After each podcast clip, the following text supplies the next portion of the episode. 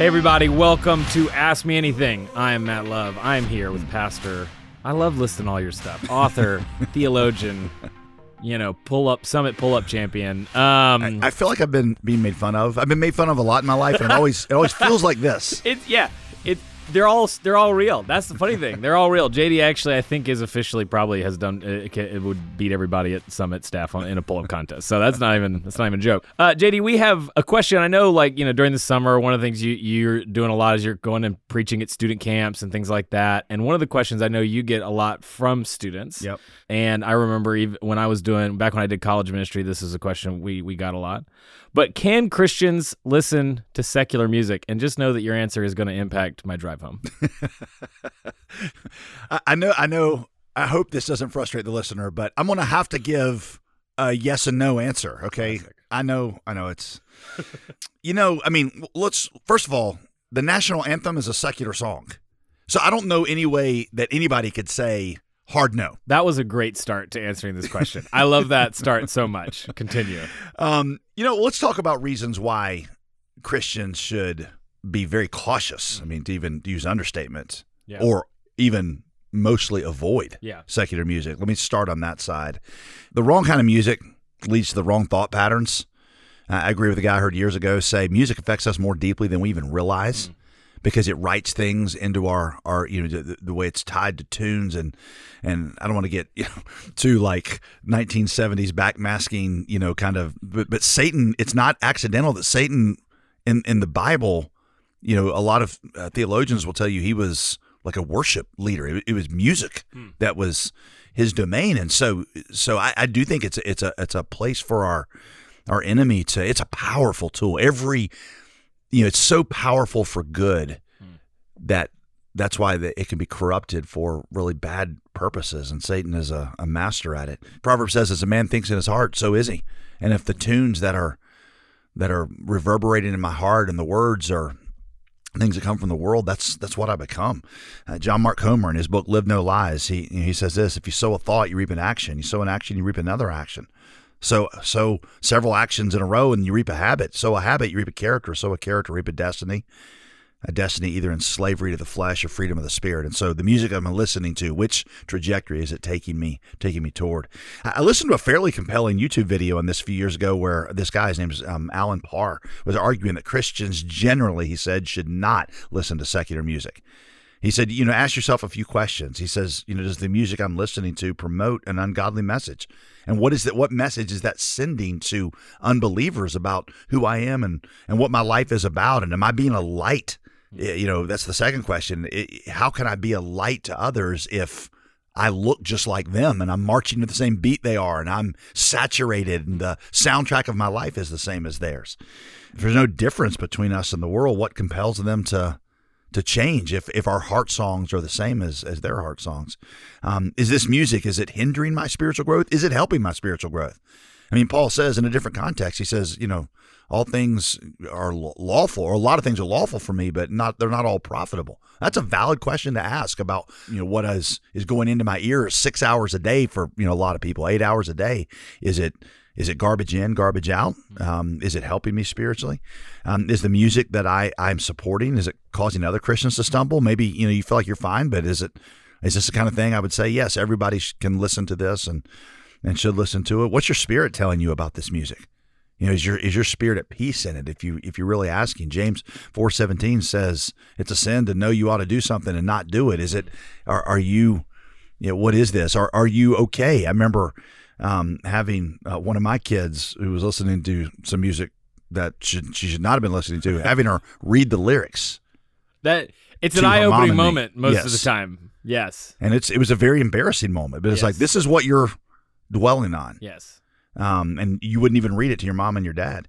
Um, so th- th- th- those are all valid reasons, um, you know, to to generally avoid. I typically, I just, yeah, I've chosen since I was in high school to not really have much secular music as a part of my diet for for all those reasons. You know, like I said, on the one sense, it, though you can't really give a hard no to this because think of everything else you'd have to cut out. If you gave a hard no, you'd have to cut out TV, movies, books. You one of the things I, I learned, it's an old cliche statement. You, you know, Jesus tells us to be in the world, but not of the world. Um, you know, Paul in 1 Corinthians 5, he says that he says it's impossible to totally separate yourself from all immorality in the world. Um, that doesn't mean you should ever participate in it, but it's possible to separate yourself from all contact with it because you would must needs go out of the world. That's the uh, the KJV, and that's not what God, what God has called us to do.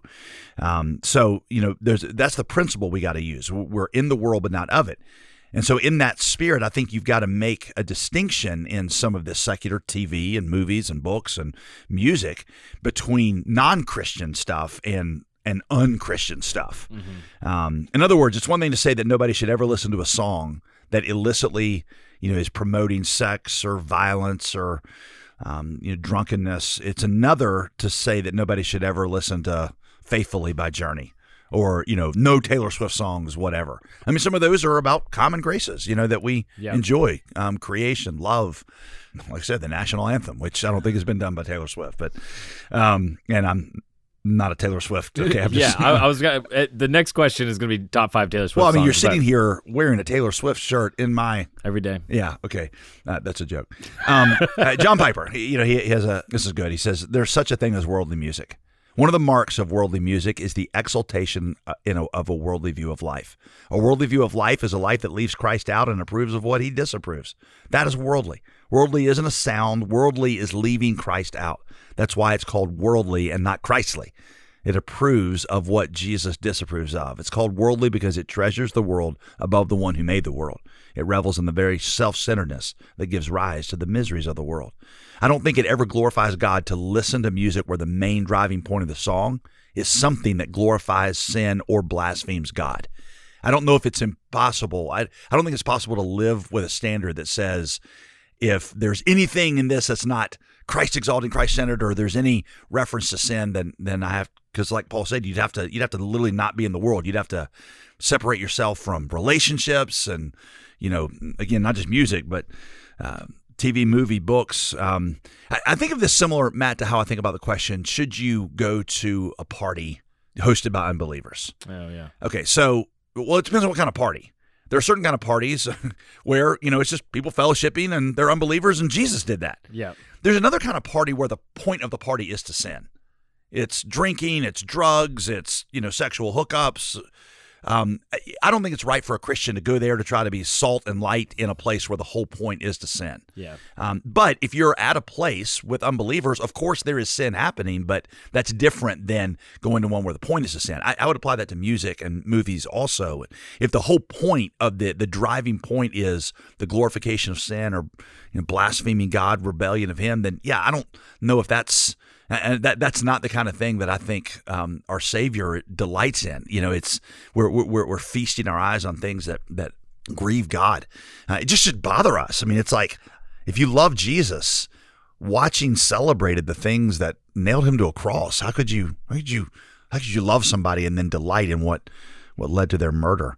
You know, there was a, a guy um, long time ago. His name Joseph Solomon. I think he since unfortunately lost um, his faith, but he had a, a, um, it's just a really good insight on this. He said if a secular song is demeaning towards somebody, if it if it promotes a do whatever you feel like at the moment mindset, if it's overtly sexual, overly sexual, um, something else um, that you know obviously is unbiblical, then then you should avoid that.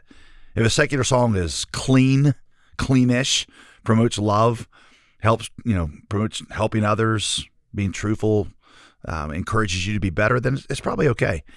Um, you know, one last thing I'll, I'll come to, um, and then I'll I'll be done. You can say whatever you want, Matt. Um, you know, I, I want to revisit that. The music does affect us in deeper ways than we realize. Mm.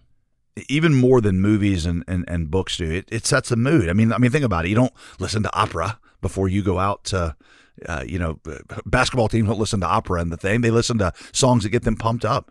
Um, you know, uh, husband and wife don't listen to gangster rap when they're, you know, trying to set the mood, right? It affects us.